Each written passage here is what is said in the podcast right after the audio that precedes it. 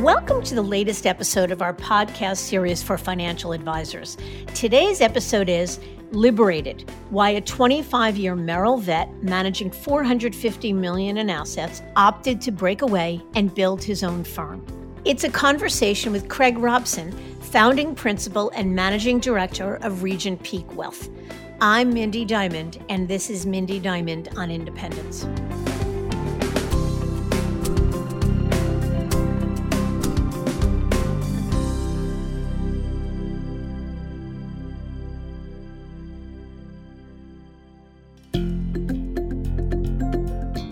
This podcast is available on our website, diamond consultants.com, as well as Apple Podcasts and other major podcast platforms. If you are not already a subscriber and want to be notified of new show releases, please subscribe right on your favorite podcast platform or on the episode page on our website. For Apple Podcast users, I'd be grateful if you'd give the show a review. Your input helps us to make the series better and alerts other advisors like you who may find the content to be relevant. And while you're at it, if you know others who are considering change or simply looking to learn more about the industry landscape, please feel free to share this episode or the series widely. It was May of 1994 when Craig Robson decided engineering wasn't for him and accepted an offer to join Merrill Lynch to start a career in wealth management. And it proved to be both a bold and smart move because over two and a half decades, Craig built a business managing 450 million in assets for high net worth clients. It was an experience that Craig credits as framing his business life, one that would set the stage for yet another bold move, handing in his resignation on his 25th anniversary with Merrill to launch RIA Regent Peak Wealth in Atlanta, Georgia. And just three years later, Regent Peak is managing some 570 million in assets. So what was it that motivated Craig to leave the firm he grew up with? As Craig puts it, it was about removing the shackles that prevented him and his team from doing more for their clients. That is to provide greater optionality and choice when it comes to the products and services they could offer and ultimately liberating and empowering them in how they manage and grow the business, as well as the freedom to brand and message as they see fit.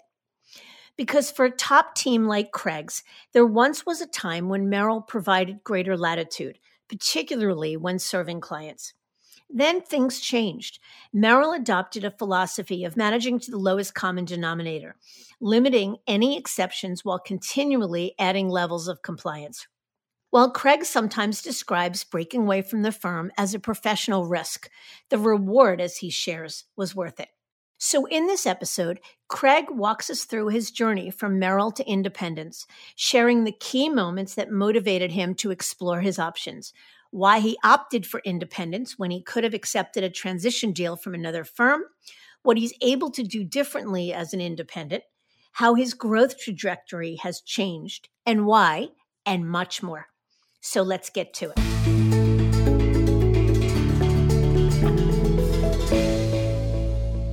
Craig, thanks so much for joining me today. I'm really grateful for your time.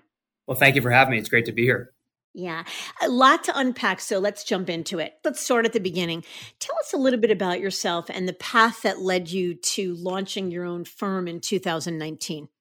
Sure. So I think professionally, I graduated from Lehigh University with an engineering degree. And, you know, Mindy, you may recall in our conversations, I affectionately consider myself an engineer, right?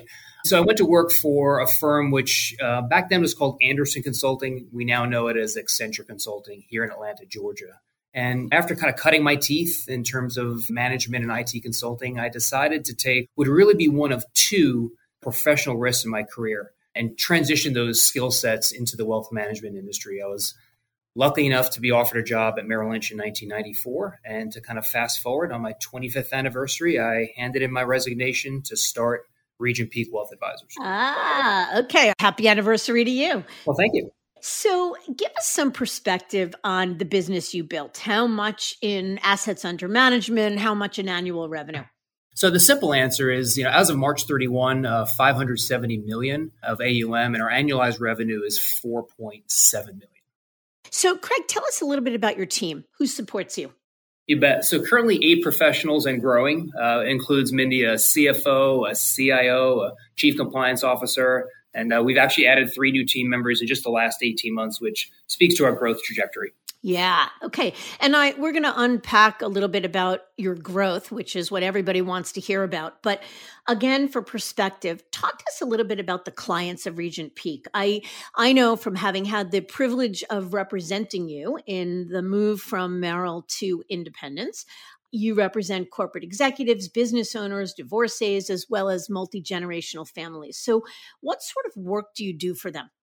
You know, Mindy, I was thinking back of the question earlier on the on the AUM. You know, one of the the many reasons we decided to to take that professional risk and starting our own RIA was we wanted to provide advice to clients not solely based on their their current AUM. So if you're a business owner and your entire net worth is within the four walls of your company, or perhaps you're that corporate executive who is primarily compensated with company stock and severely restricted on selling shares to, due to that insider status, or perhaps you're an individual going through divorce and needs representation outside of just a CPA and attorney.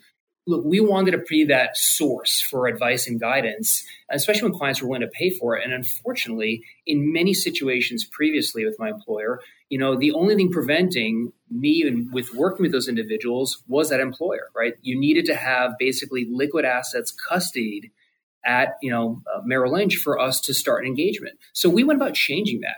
We wanted to create this consulting agreement within Regent Peak so that we could deliver advice and candidly charge for it, regardless of whether you have liquid assets immediately for us to manage. That's actually really interesting, Craig, because the motivation to be able to A, manage clients' money in a different way, and B, be more flexible about how you price those clients is a big motivating factor for people breaking away. And I want to come back to that a little later as we talk more about the drivers for leaving Merrill. But let's stick with Regent Peak for just a minute, the name of your firm. So, what is the firm's value proposition? Yeah. So it's funny. Many times we get asked, you know, why did you pick the name Regent Peak? And Mindy, you know this in terms of helping individuals start their own firms. Creating that name, right, and that brand is an interesting kind of set of conversations because probably the first 30 names we identified were, of course, all taken, right? So if you think about what a regent is, a regent is a fiduciary right? And Peak, we want our clients to think aspirationally, hence the name Regent Peak.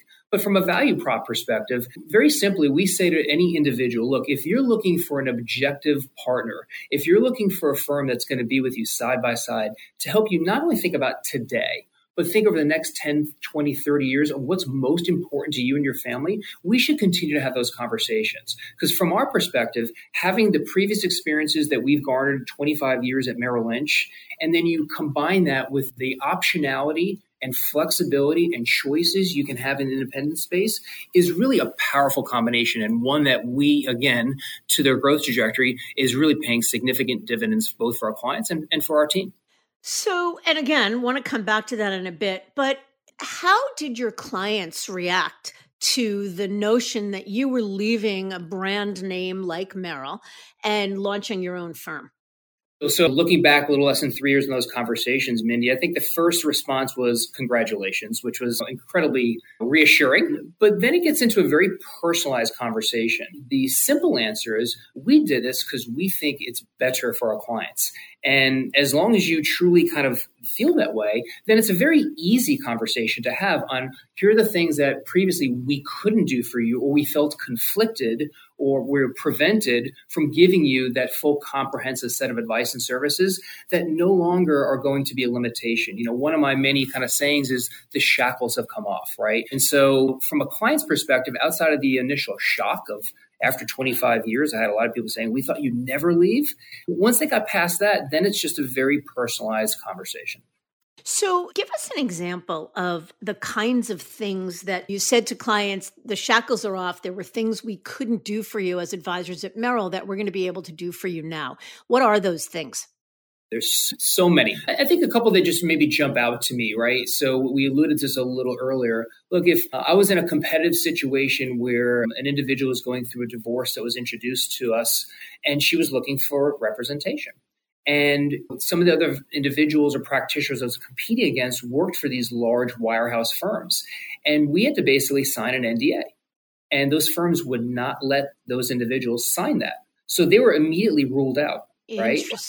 Huh. And we'll get to this, I think, a little later, but being very nimble and being very kind of able to be tactical, it was easy for me and my chief compliance officer to look at the NDA that was being presented to us and we signed that within 30 minutes. That's a unique example. Another example could be is many times, as I alluded to, if you're going down a situation where somebody says, look, there's a local venture capital strategy here in Atlanta that I, am interested in. Can you help me from a diligence perspective? Mindy, I have a smile on my face saying, you know, because the answer is, of course, always no. Now the answer is almost always yes. And it's just really liberating and empowering both for us and for our clients to just serve them in so many different ways that previously the only reason we were saying no was because of our employer. What was the rationale behind no from Merrill Lynch to a question like that? You know, when I would ask my director or my manager, off the record, they say, Look, Craig, we trust you, but if we make this exception for you, we can't do that for 17,000 other people. And so you've heard this phrase a lot. I hear it a lot. They always go back to the lowest common denominator. So you are thought of no differently than a new hire. And I was once a new hire and I respect that completely. But I think there needs to be enough latitude for individuals that have a lot more experience that you trust to allow them to help serve their clients. So I always say, is it in the client's best interest or the employer's best interest? Mm. We can come back to that theme later because that's a driver for why we created Regent Peak Wealth Advisors. Yeah. And it's so interesting to me because I think it's one of those things. It depends upon who you ask that question of. So I spoke not long ago to an advisor that spent a professional lifetime, probably 30 years or so, with UBS very happy, ultra high net worth clients, well served. And his response when he asked me about why so many top advisors are leaving the traditional firms to either go independent or go to some more unique boutique firms, he said, It's just that everything is here. Those folks just don't really know how to access what they need. They're not working the system the right way. Do you think that's right? I can't speak for that individual. I could just speak from my 25 years of experience where I'd say, especially in the, in the last 10 years, the answer is always no, Mindy, right? And what I would say is earlier on in my professional career, developing those relationships were incredibly impactful because I can go with it, basically an exception and say, hey, look, I know this isn't kind of a standard request, but here's why it's beneficial for our clients. And let me make the business case of why I think this is good for both sides, right? And at least I would have a voice. And not every time would they say yes, but many times they would. And then I'd say in the last 10 years, the answer is just always no, right? And it's like banging your head against the wall so many times where ultimately you either have to say, Am I going to continue to do this because it, it's getting hurtful? It's painful, or am I going to do something different, right? Am I going to take that professional risk to get to the other side, which is I like to say. So, in my view, the answer is definitely not. Yeah. And I think a lot of people, certainly anyone that's already on the other side, would definitely agree with you. And I think that there are many advisors that are sitting at traditional firms now. Their calculus is just that is this more than good enough? Am I able to do what I need to do without harming clients? Or do I need to take the professional risk to go elsewhere? And that's why I think these conversations are so helpful because it's helpful for these folks to hear from people like you who took the risk and it's obviously, as you say, paid off. I want to ask you a couple questions though.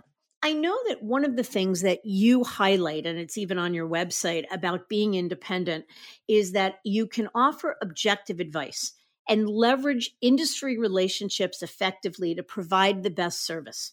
I think what you mean by that is what the true definition of independence is that rather than being limited to just Merrill Lynch or just Bank of America or just Morgan Stanley or just UBS for a specific product or solution, as an independent, you have the ability to shop the street. Is that what you meant by that? Well, absolutely, right. So being able to do diligence is more than just looking at what's being offered within a menu of choices by your employer. And this really, to me, comes back to what's the true sense of a fiduciary, right? So, you know, I've been asked that in competitive situations. I've been asked that by our clients when we were originally going through these transition conversations and how excited I was to tell them I'm truly a fiduciary. And they said, well, weren't you always acting in our best interest previously? And I would say, well, of course I was. But remember, I always had to answer to somebody else. In my view, Mindy, you can't be a fiduciary if you're employed for somebody else. So, you know, a good example would be is for many years at Merrill Lynch, I was using a third party uh, financial planning software that our team really loved, that our clients really enjoyed, that to me was an optimal piece of software that it was an optimal tool in our toolbox to help our clients in terms of defining uh, outcomes right and i paid for it out of my own pocket because i thought it was the right thing to do for my clients so imagine when my employer came to me one day and said basically you're going to have to terminate that contract and I said, Well, why? What's happened? Did the company go out of business? And they said, Well, we basically want you to use our proprietary software. And I looked at it many years. Trust me, look, if I could save some money, I you know, at least would want to consider that, right? But it was always inferior. So ultimately, it came down to the decision where they said, We're sorry. It doesn't matter what you believe, or it doesn't matter how many times you tell us the third party software is better. We are forcing you, we are shutting you down. You're going to have to recreate 150 new financial plans for your clients, not because it's in their best interest, but it's in our best interest. So you could take that one example and you could just go a lot of different directions with that. Yeah. Well, what was their reasoning again? What was their rationale for making you shut it down? I never really received one, Mindy. My personal view is that you can call control or you can call it wanting to know exactly what you were doing. I couldn't get an answer. I mean, mm. I was on multiple calls with the higher ups and nobody would tell me. They just said, and there was less than 100 advisors at the time I left that were using that third party software. I think I started like maybe 2009. And one day it was like somebody just flipped the switch and said, we're not doing this anymore. Mm-hmm. Yeah. Okay. So let me ask you a question. We're talking about this ability to shop the street and create competition for price and service to better service clients. But I'm wondering if there's a downside. So I want to ask you a couple questions about that. Questions that advisors we counsel ask us all the time. So the first is Is it a hassle? To leverage industry relationships and not have everything all under one roof like you did at Merrill? No, in our view, what I would say is the beauty, right, of being independent, and I think I may have mentioned this once before, as we'll come back to it, is is optionality and choice, right? Optionality should be a key word in your conversations. Mr. and Mrs. Client, I'm not being limited to doing diligence on just what the firm I used to work for says I can do, right? Or allows me to do. Now we get to do diligence across industry relationships, wherever that may take us. And look, you don't want to have a paralysis by analysis. But that being said, we've uncovered some fantastic, right, lending solutions that we would have never been able to do for our clients when we worked for a wirehouse, right? From a, a structured solution or structured products perspective, I mean, we're able to shop the street. We're able to customize structured notes on behalf of our clients where previously we had to wait for this kind of predefined menu of offerings, right? And we just had to choose from that. Well, why would you limit yourself or limit your clients if you don't have to? So when you take that mindset and you just start to expand that, it just creates better outcomes and more options for your clients. So so no would be my answer. So I get better. I get that optionality is a great thing. But how about the overwhelm factor of there's a limited capacity or a limited amount of hours in the day? And if you're spending time sourcing structured product solutions or sourcing lending solutions that you could be spending nurturing or developing client relationships, is that a hassle? Well, I think it comes down to many defined roles and responsibilities and then the talent that you've built out within your team, right? Look, we always say we want to stay within our professional lanes, right? Everybody should really know where their expertise is and or what they're defined to do within the roles that we've defined for them. So what's really exciting is that previously you, you just didn't have those choices. Not only are those choices, but you become a subject matter expert in those specific areas, right? So now you have extra or additional expertise and talent within your team which becomes a differentiator not only in terms of competitive situations, but also for your existing clients and for your own professional careers.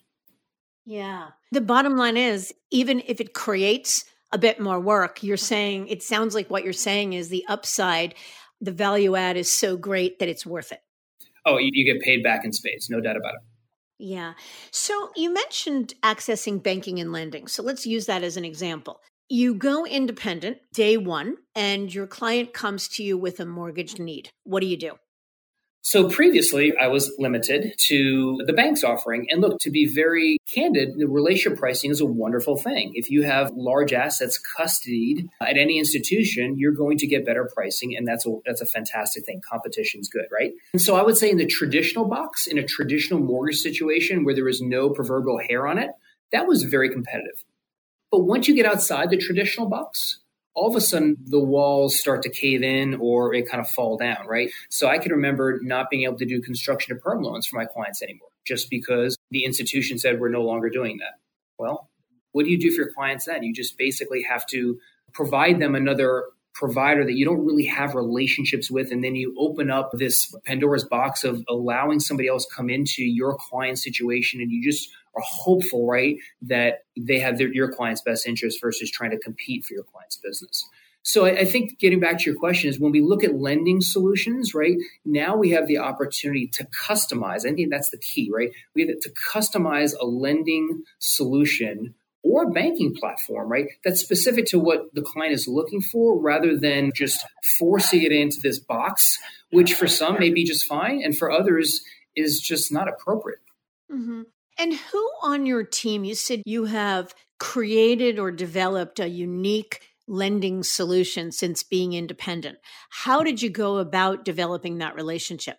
Well, it's, it's really by trials, right? It's by conversations. It's by, you know, I was taught a long time ago, Mindy, don't research things that aren't applicable or right in your proverbial wheelhouse at the moment. But when those scenarios come up, that's when you turn on, right? You expand your due diligence. That's when you turn on your, you know, kind of research antennas. So what would happen is as we became this larger independent firm and we could be more things to more clients, right? We were getting more requests. And you wonder, Mindy, if in hindsight, clients wouldn't come to us in the past because they knew the answer would be no, right? Now the answer is, well, hey, you told me this is what you could now do. It wasn't like a test, but it was more like I remember early on in May of 2019, you had said you could be so much more to us. You could do more for us. Well, here's a situation. Can you help me? I mean, that's incredibly exciting and fulfilling to go learn something new. And guess what? We learned things that we, we didn't even know were available because the opportunity set wasn't there.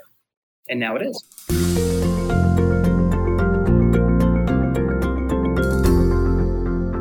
So I want to go back to something you said. You're talking about the conversation with clients about being a true fiduciary for them.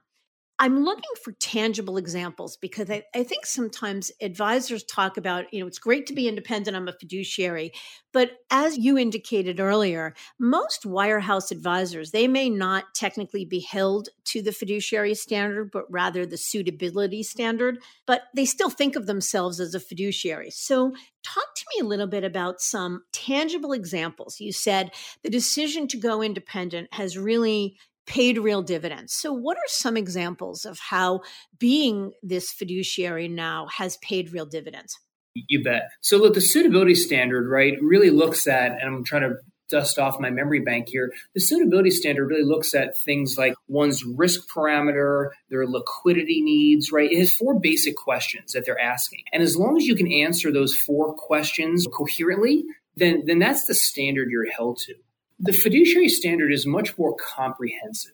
And so it takes not only the suitability standard, but then just kind of right accelerates or expands that to a whole nother level. So I've mentioned certainly some of the products, right, would be good examples, such as going back to structured notes. You know, when we were at the Wirehouse community, the structured notes typically had a 2% fee attached to that. And obviously you would disclose that having your client's best interest. But is that in the client's best interest? Could you as a fiduciary go right shop that or find a different way to price that that's better for your client? Well from a fiduciary perspective you are tasked to do that. That's in your client's best interest. I think that's a fantastic example. Another one i would say is talking about tools in your toolbox as a fiduciary, don't you want to have the optimal solutions to help you deliver the best advice to your clients? Or are you okay or resigned to the fact that, well, I'm just going to use the offerings that are in house, right? As a fiduciary, if you have your client's best interest, right, you are challenging yourself to make sure that you're looking out there for every tool that you have in your toolbox that can help deliver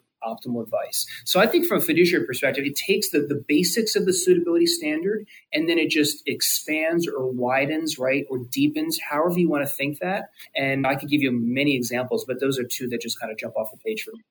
Did you have any sense, Craig, while you were at Merrill, that you were missing anything?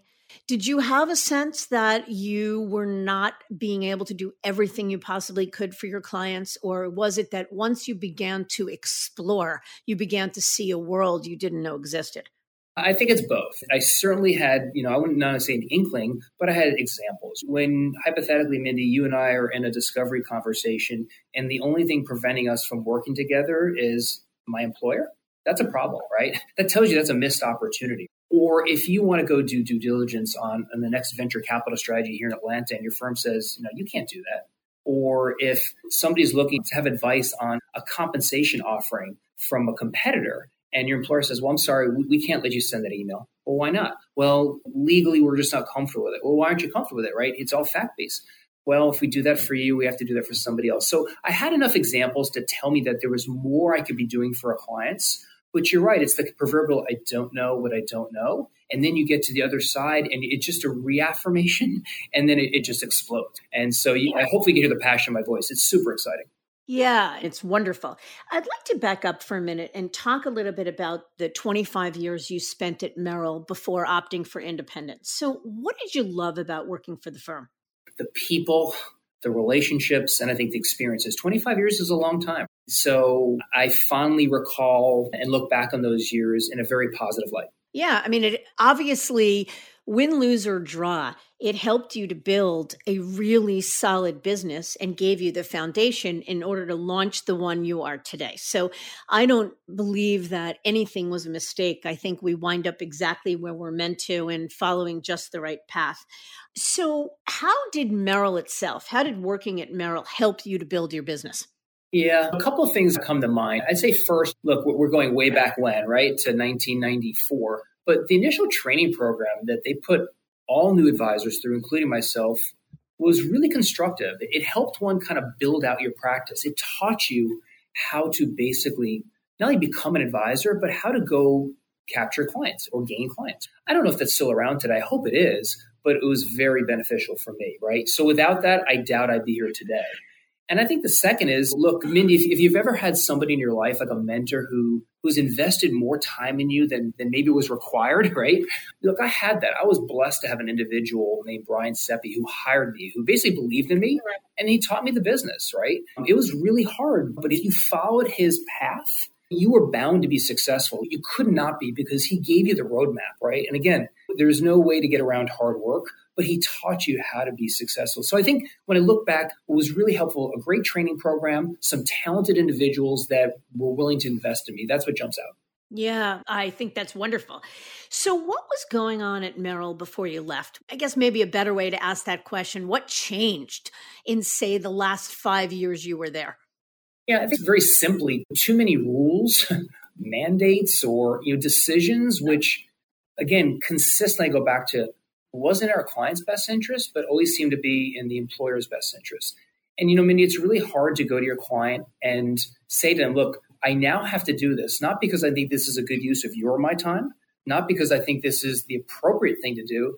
I'm only doing it because I'm forced to do it. Mm. Look, our time is valuable, right? And that almost, you know, maybe infers a level of distrust. Like, wait, does your employer not trust you that we need to have these type of conversations? So we just kept spinning our heads saying, at some point in time, are we going to continue to do this? Right. And, and the clients could hear my voice. They were really frustrated and my team was frustrated. And we would always preface it by, look, I'm going to have a conversation with you, not because I want to, not because I think we need to, only because we're required to. And it's really just a mandate. And that's what I come back to too many mandates. Yeah. So let me ask you a question about that. While those mandates frustrate an awful lot of people, and I think there's a lot of advisors that are nodding their head yes when they listen to you say this, and a lot of advisors that would agree with you for sure that life in the big firms has become more bureaucratic and more about managing the lowest common denominator, more about bureaucracy than anything else. But that said, you have to be a very confident in your client relationships to take the leap. You call it to take the professional risk and i think that that's right. And also really certain that you're comfortable giving up the turnkey all under one roof infrastructure that a big firm provides you and comfortable giving up big money up front whether that be because you took a recruiting deal, whether it be because you take a retire in place program, there's a lot of chips you leave on the table to go independent. So, how do you get there? Well, as you would say, there's a lot to unpack there, right? So, one aspect of that question is if the money is the most important thing to an individual, and I don't, you know, like I don't fault anybody if, if that's your number one criteria, then going independent is not the immediately right best thing in terms of compensation. If you want to replace the compensation you're giving up from a deferred comp perspective, money that you've earned, then going independent is not going to be the choice for you. Yet, when we had our check boxes, right, or here are the boxes of things that were most important to us, as we continue to go through those check boxes, we kept coming back to independence. So if you're confident in your abilities to make up that money over the longer term, if you've got the right team in place, that one of the many reasons I wanted to go independent is I wanted to unlock the talent I had helped develop at Merrill Lynch. And, and, let's give Merrill Lynch credit too. They had, right, in many ways hired those individuals, but they were limited on what they could or could not do, whether it was from a job code or description, or oh, you're only allowed to work a certain amount of hours, or you can't work from home to have more flexibility and portability. There was so much talent in our team that was just being wasted, right? And we were all getting frustrated. So what I go back to is you need to do your due diligence, right? I think that's a given, but I would encourage everybody to do more due diligence than is even right what you think so. Just because look, there's still things you're going to learn after the fact. You know, I did a lot of due diligence. I had many people tell me they, they didn't know of anybody who did more diligence than myself, right? and I still learned more, so many things afterwards. But to answer your question, if compensation is most important to you, then, you know, it's a very competitive marketplace. There'll be fantastic offerings, I'm sure, for you. But you have to ask yourself this question. If you keep changing firms every eight or nine years, how do you retell that story to your clients? Is it really about what's best for them or is it, is it about a paycheck? And so for us, it was kind of, when I say simple. We kept coming back to independence. We looked at the wirehouses, we looked at the regional firms, we looked at banks. You know, Mindy, I even looked at working for a national CPA firm that was looking to build out their own wealth management practice. I know is, you did. Yeah. but I kept coming back with your guidance and, and right your objective guidance and your team's guidance of, you know, Craig, when I look at everything you've told me, independence checks the most of those boxes. Okay. But how do you reconcile? You say, I'm walking away from X amount in unvested deferred comp, and I don't remember what X was for you, but it was a fairly significant number. How many years do you think it takes you to cross over? Where, okay, you're willing to give up a certain amount in the short term in order to build something for the long term. But still, in all, how many years do you think it takes before you're making the same or better income than you were at Merrill, and you've got a business that's worth more than it was at Merrill? So let me try to almost answer those backwards. So my business is worth more today than it was at Merrill after being independent less than three years. Uh, my three year anniversary is coming up here in a couple weeks. If I look at a break even point, I would say from a compensation perspective, pretty close towards. I have not made back all the deferred comp I forego, but I'm pretty darn close. But now you're kind of in the money, as I like to say, right? Now it's it's all upside. And you hear these questions a lot. Everybody who is talented gets courted. Everybody has a price. That said, we're having so much fun what we're doing. Mm-hmm. I, I, don't want to sell this firm. I don't want to go work for anybody else. We love what we do, and, and we, we have so much more to build and to grow that from a compensation perspective, of course, compensation is important, but it's not everything to me. So to answer your question, I, I say, look, for me personally, it was probably three to three and a half year break even point in mm-hmm. terms of making up the deferred comp. But let me kind of throw these numbers at you. Look, our profitability grew by 73% last year couldn't do that at Merrill Lynch. I mean, that's just not possible. Well, and even if it did, let me interrupt you. Even if your profitability grew, Merrill Lynch benefits from your profitability. You don't benefit from profitability. That's the point. Yep. You nailed it. So, okay, that profitability grew by 73%, which is extraordinary. And actually, one of the questions I wanted to ask you was you're talking about 18 members, and I don't know how many of those you've added since you launched Regent Peak, but the more team members you add, the more of a drag it has on profitability. So, how does that work? So, we've added three new team members, Mindy, in just the last 18 months. I was on a call with an, another individual or individuals who are seeking some diligence to potentially go independent, and they're asking me very similar questions. And they said, you know, capacity, what does that look like? I said, look, one of the things that even in my diligence, I didn't truly understand or appreciate, there's a better word, was that, yeah, you're going to have to build out or grow your team differently in the independent space than you would in the wirehouse space. So it's the old saying, you know, to give to get, or, you know, one step back or two steps forward, right? You have to invest in your mm-hmm. business to grow your business, right? So we saw pretty quickly that we needed to add more talented professionals to allow us to not only serve our existing clients in a more comprehensive way, but all the new clients and new relationships that we're onboarding. So our revenue grew by 44% last year. So mm. when you have a 44% revenue growth number and a 73% profitability number, it just speaks to the fact that if you keep funding this kind of growth engine, there's just more upside. So I think the, the simple answer to your question is that's our mindset. That's our growth trajectory. If compensation is the most important thing, then okay, there's that's for you. But if you want to grow this engine to be something bigger, you have to be able to invest back in your business. And I go back to my days at Merrill. Like whenever I wanted to hire somebody, there was this dirty little secret. Well, the formulaic, which they never share with you, by the way, the formula says you're not there to get a new hire. I'm like, what, what does that mean? Like, well, you need to have this amount in production credits and this amount in AUM. There's always a moving target. And whenever you tried to ask them what the target was, they wouldn't define it for you. It was just no, right? I mean, imagine again the shackles coming off that here's how we're going to grow this year here's the capacity infrastructure we need to allow us to hit those growth numbers. Mm-hmm. It's pretty exciting. For sure. But how do you get profitability increase of 73% when at the same time you added several team members? Well, look, I mean, one of the beautiful things about being your own business owner is you get to control the costs. I couldn't control the costs in my previous employer outside of right what I was compensating other team members, right?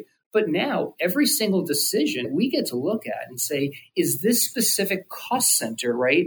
A good value exchange. No different, Mindy, than look, being honest with yourself or myself, right? I have to make sure is Regent Peak providing good value exchange? We're a cost. I hope our clients think of us more than that. But look, we're a cost center on, on somebody's P&L, right? No different in our P&L. Every single P&L we can look at. And if there is an optimal way to reduce costs, I'm very interested in that. I never had those conversations previously. I wasn't privy to those conversations previously. So to be profitable, you have to bring in more revenues. You have to always be mindful of your bottom line and be smart in terms of how you're growing your dollars. And that's how you can have profitability numbers like the, the ones we obtained last year and still add new talent, which allows us to serve our existing and new relationships. We're adding new relationships at a much faster clip, Mindy, than we ever had at Merrill Lynch which is amazing. That's what we hear from a lot of folks.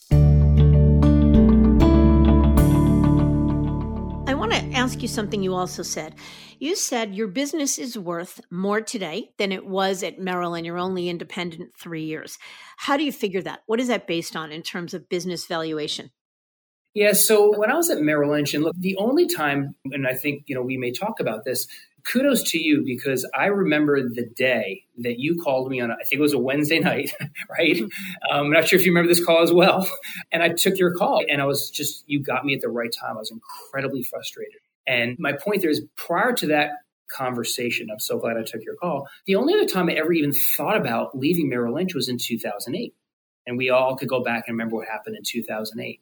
But Mindy, from my client's perspective, it wasn't in their best interest, right? The world was just crazy. Look, Merrill Lynch and other firms were potentially going out of business, right? Lehman Brothers. I just didn't think it was an appropriate conversation to have with a client that everything's just unfortunately dropping in value, right? There's financial Armageddon. And oh, by the way, we resigned and we're moving and, you know, we're going to go through this transition process. I just, I couldn't do that to my clients at that point in time, right? So you move forward. So I didn't really know what my business was worth outside of, of course, what my previous employer told me was worth, right? And so again, we go back to that optionality, right? When you go, I would say you should run a bake off, Mindy, right? When I have business owners tell me that they're thinking about selling their practice, I always say, look, well, let's make sure we run the bake off. And, and they know that comment's coming, right? Why limit yourself to one potential, right? acquire when we want to see what the true value of your practice is worth. And the only way you're going to do that is by you know, professionally shopping it, right? So to answer your question, the numbers I used, right, when I was going through my due diligence, potentially making a change, which ultimately came into Regent Peak, and hearing about how much other firms would compensate me to go to a similar wirehouse type firm was look, it was flattering. It was bigger numbers that I ever dreamed of when I started 25 years earlier, right? That said, you were still limited in three or four firms basically kind of competing, right? Now you have optionality and choice. You have, right, maybe it's another larger independent advisor firm that's looking to right bolt on a firm here in Atlanta, Georgia. Maybe it's that national CPA firm that still hasn't created a wealth management division and now is looking at guess what? Your cash flows. I think that's what we come back to. Your cash mm-hmm. flows in the independent space have much higher multiples than your cash flows in the wirehouse space because nobody's going to see your cash flows in the wirehouse space. And Craig, the the difference between getting a recruiting deal, transition package to mm-hmm. move from one firm to another is taxed at ordinary income versus if a buyer comes in and buys Regent Peak, it's taxed at cap gains. No doubt. And, and you hear that a lot, and, and you and your team, as well as right others that we talk to, certainly, and you should, I can right remind right the wirehouse community that's a huge number. You know, 37%, right, versus 23.8 in today's marketplace. I mean, those are big differences. So, no doubt, I think it's a combination of all the things we've talked about. Yeah. The key, though, is we've both said it, but I think it's worth repeating. The key is having a long term or big picture outlook. If you're really focused on the short term, if it's important to you, you need to make up for unvested deferred comp out of the gate. You need to get paid to monetize your business to a certain degree up front then independence is not going to be for you. You know, Mindy, I remember way back when the first question you asked me is, let's start with the end in mind. Yeah. Right. yeah, I think you said that a lot, yeah. right? And it was it was a powerful first question. Like, huh, what is the end in mind? I encourage one to have that long term vision because then you can work backwards. Mm-hmm. And then all of a sudden that transition money isn't as important. It certainly wasn't as important for me in terms of what we were trying to build longer term. Mm-hmm. So let's talk a little bit about your experience leaving Merrill immediately post launch, because it's something that's really on a lot of advisors' minds that are considering making a move. So I guess the first question is how scared were you to break from Merrill? No, Mindy, I wouldn't use the word scared. I think I would use the word curious. We knew we did our diligence. So, and, and you, as I already alluded to, you're not going to be able to answer every question because there's just things you don't know what you don't know. But we knew we did a, a, really bang up job in terms of diligence. So I felt pretty good about the groundwork. What I wanted to know so badly was, you know, how the storybook, how would it end, right? What would the end result be? Would we transition 90%, 40%? Would we be off to the races? Would we have stumbling blocks? Would Merrill, you know, sue us? You always that's I think mine was like, oh my God, would they find out before we left? Would they sue us? Those are the things that you do an incredible job from a diligence perspective. And then at some point in time, you just have to make that proverbial leap, right? That that risk we talk about. Look, taking risks isn't fun, but if you've done your diligence and you are confident in terms of what's on the other side, I encourage every advisor, if they're thinking about this, do your diligence, and then make sure you have everything in place, and then don't look back. And trust the process. Trust that you've done the work and trust it.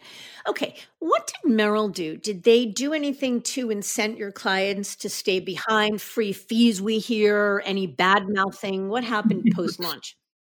Yeah, I'm laughing now. I wasn't laughing in May of 2019 when when my co- my friends at Merrill Lynch were. I mean, Mindy, I kid you not, they were whispering on the phone.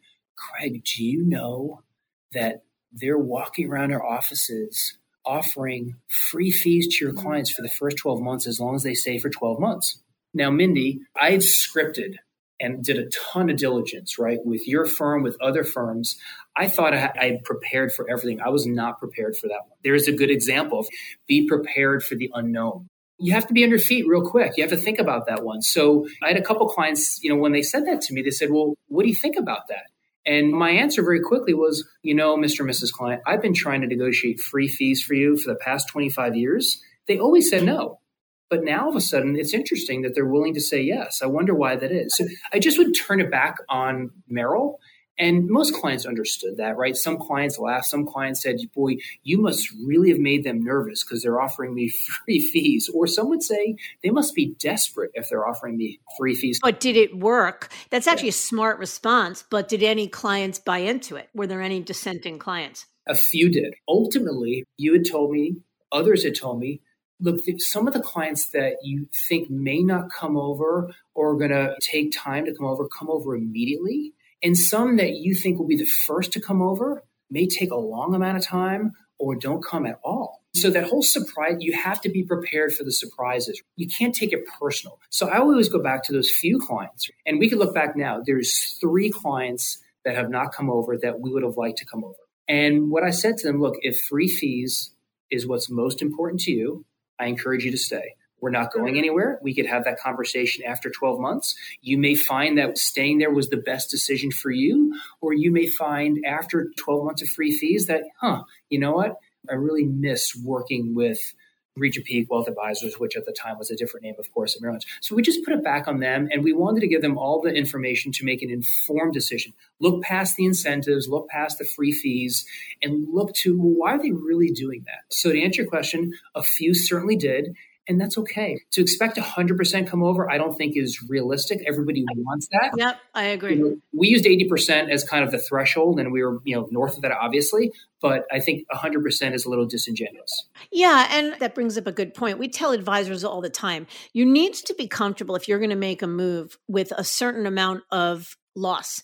There has to be, you need to know what your floor is, in your case, 80%.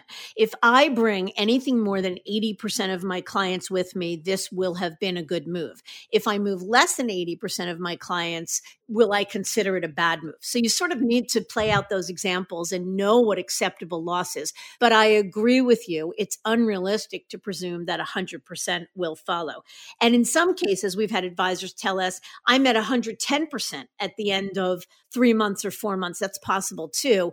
But it's about being prepared for worst case and being pleasantly surprised. Yeah, if I could add something to that, Mindy, the part that in all the the analysis that we've done, and I know that your team helps us and other advisors do, is don't forget the new relationships you're onboarding, right?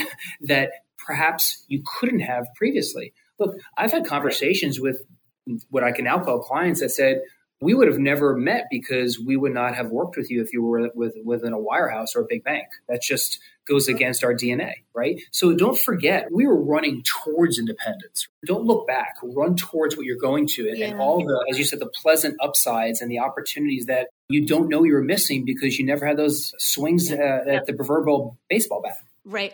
But it takes a leap of faith. I mean, the bottom line is not everybody is comfortable taking that leap of faith, trusting that, okay, I'd be okay if I lost three clients or five clients because I trust that independence or this move will allow me to serve clients better and grow my business bigger over time. Not everybody's comfortable with that. And that's okay too. The other thing I think that's for your audience, I would share with you, your team will be more passionate about coming to work every day. It's no longer a job, as I like to say. When you can define your vision and your team is aligned, you have people that work harder and smarter. And I think that's the key phrase we use a lot. I really feel in my, heart I have the best professionals that work at Regent Peak. And I had them when they were at Merrill for those that came over, right? All of us came over, by the way, right? But they, they just see the bigger picture now. And they see this. I had a team member recently say, look, you know, I was at, I was at Merrill.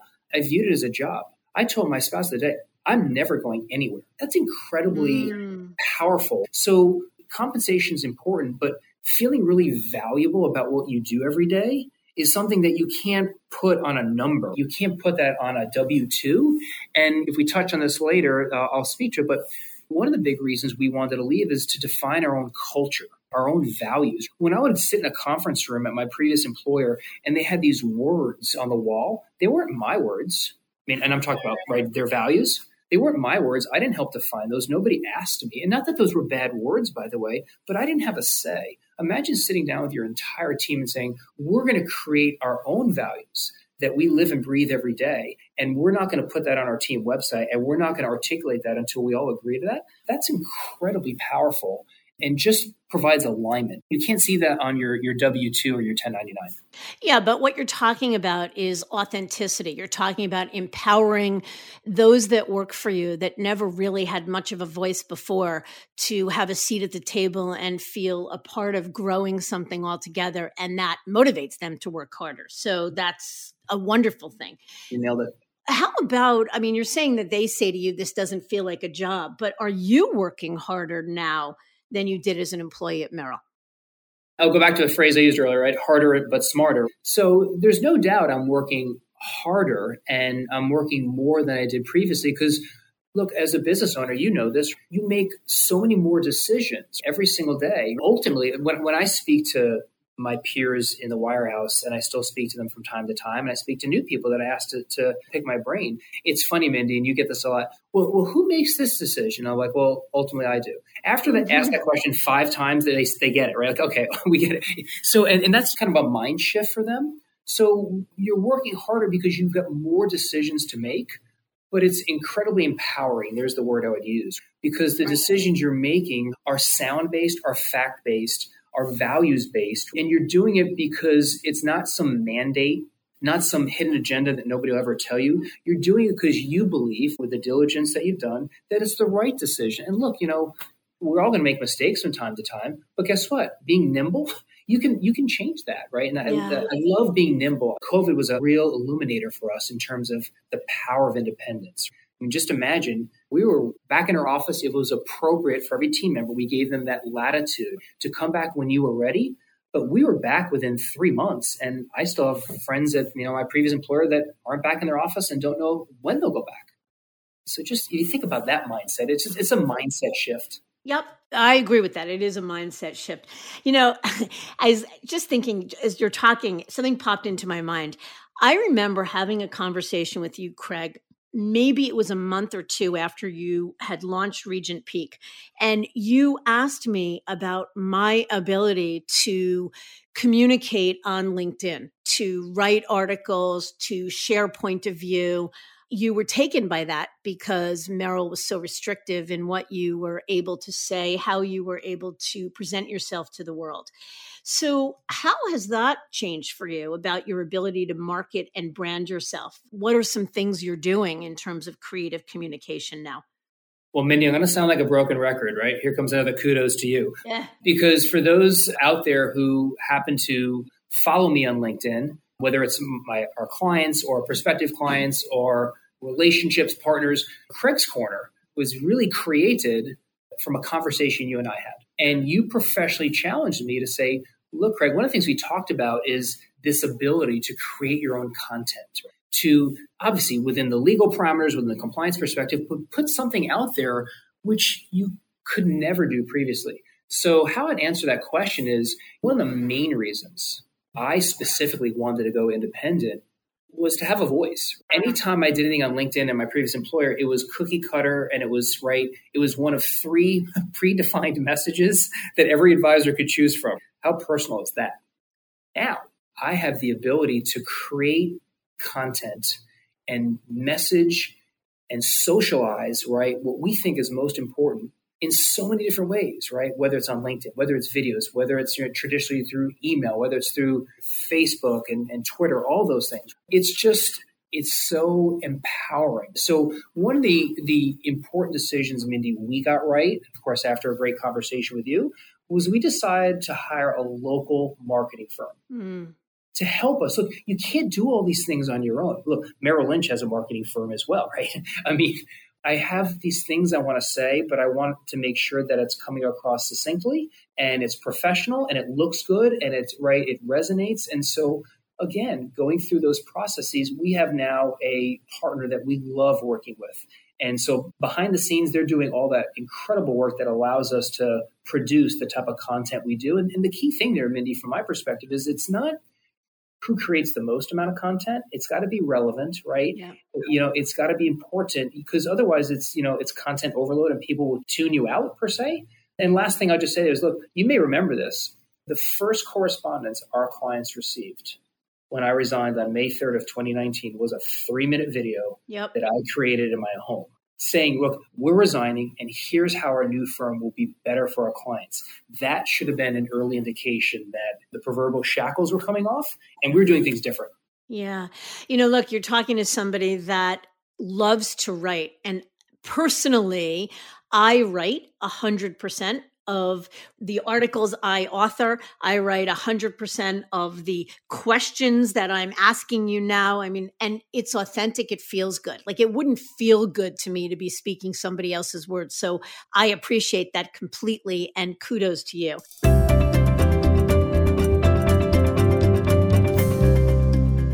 There were probably a million more questions I could ask you, but in the interest of time, I want to ask you one final one, Craig. So, what do you think you have planned for the future of Regent Peak, whether it be five years from now or your ultimate end game when you are going to decide to retire or sell the business?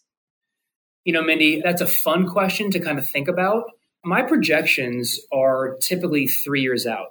And the example I would give you is COVID. You could have these fantastic projections, and all of a sudden, something that you couldn't see just changed everything. And you have to be able to course correct or pivot right very quickly. So I don't have 20 year projections because I just feel that's too far out.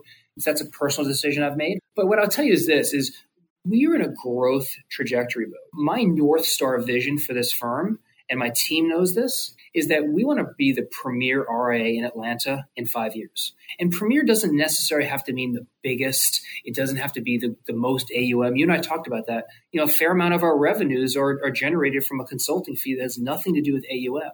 But when I mean premier, we want to be competing for clients with the other premier firms in town.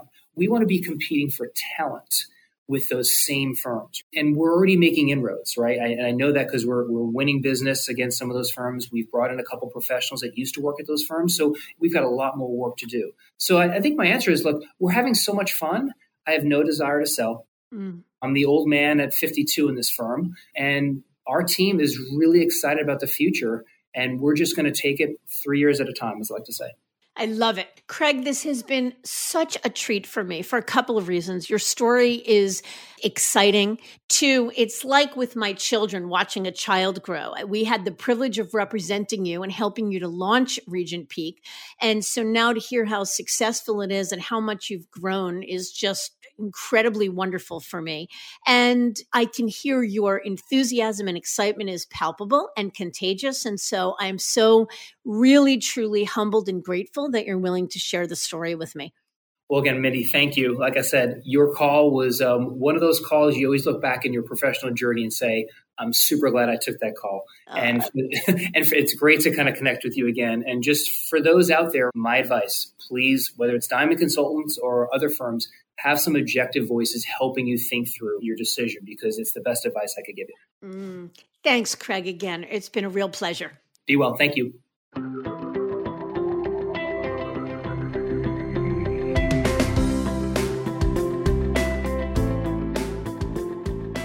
We talk a lot about defining moments for advisors. And one that Craig shared was the realization that the words on the conference room wall at Merrill represented Merrill's vision and values, not his own.